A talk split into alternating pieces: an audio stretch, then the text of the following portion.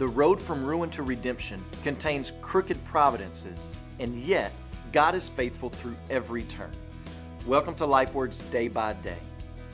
I must warn you that the Christian life, walking with God, does not set up some type of force field around you, protecting you from the dangers, toils, and snares of sin. The road from ruin to ultimate redemption contains crooked roads, hills, and valleys, but God is providentially overseeing them all.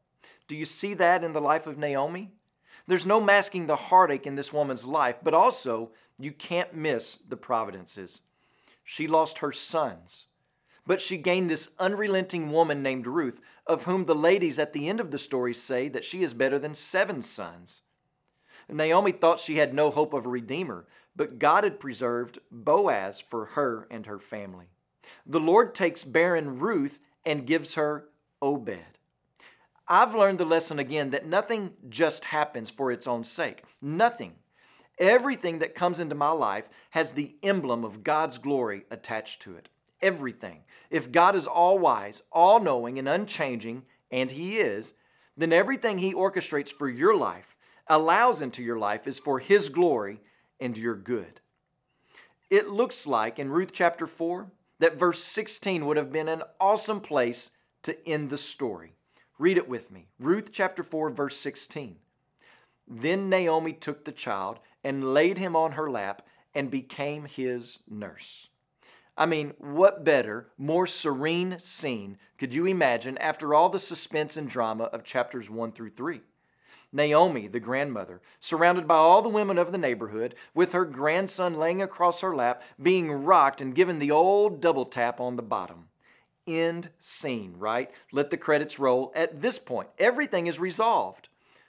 But then we have this appendix, as it were, about the naming of the boy and his son and grandson, and then a genealogy. This story is not mainly about Ruth or Boaz or Naomi. This story is about God, His faithfulness and His craft and skill at work in the unseen parts of everyday life.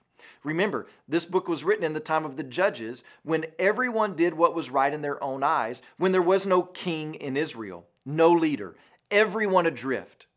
And in that dark time, God did not abandon his word. He was working the whole time to preserve a people. Through their mistakes and failures, he was weaving together his sovereign plan to produce the greatest king the nation of Israel would ever know King David. What a source of hope and comfort to the people who first read this story. No doubt it must have been a dark day in Israel's history again, and they needed encouragement that God had not abandoned them. They needed to be reminded that God is a faithful God, unchanging in His word to His people, no matter what the circumstances may look like. He is working in deep, unfathomable minds to accomplish His will. His will was not just to produce King David, though. This story actually continues on in Matthew chapter 1, where we find another genealogy. It's the genealogy of Abraham. And we see traced in that genealogy a line of descendants that takes us from Abraham to Rahab to Boaz to Obed to King David and then Solomon, all the way down to Jacob, the father of Joseph, the husband of Mary, of whom Jesus was born, who is called the Christ. In the story of Boaz and Ruth and Naomi, it was more than just bringing two lovebirds together so that we could swoon at the outcome. God was orchestrating his sovereign plan to provide redemption for rebels like you and me. And in your life, your life is not mainly about you. It's about God accomplishing his purpose through your life to make known a redemption that beckons all peoples to come, repent, and be saved by the only Redeemer. You may be in the middle of it today. It may be the bottom. But the story of Ruth teaches us that God will take you from ruin to redemption. The story of Ruth teaches us that the best is yet to come. The story of Ruth teaches us that the last day is better than the first.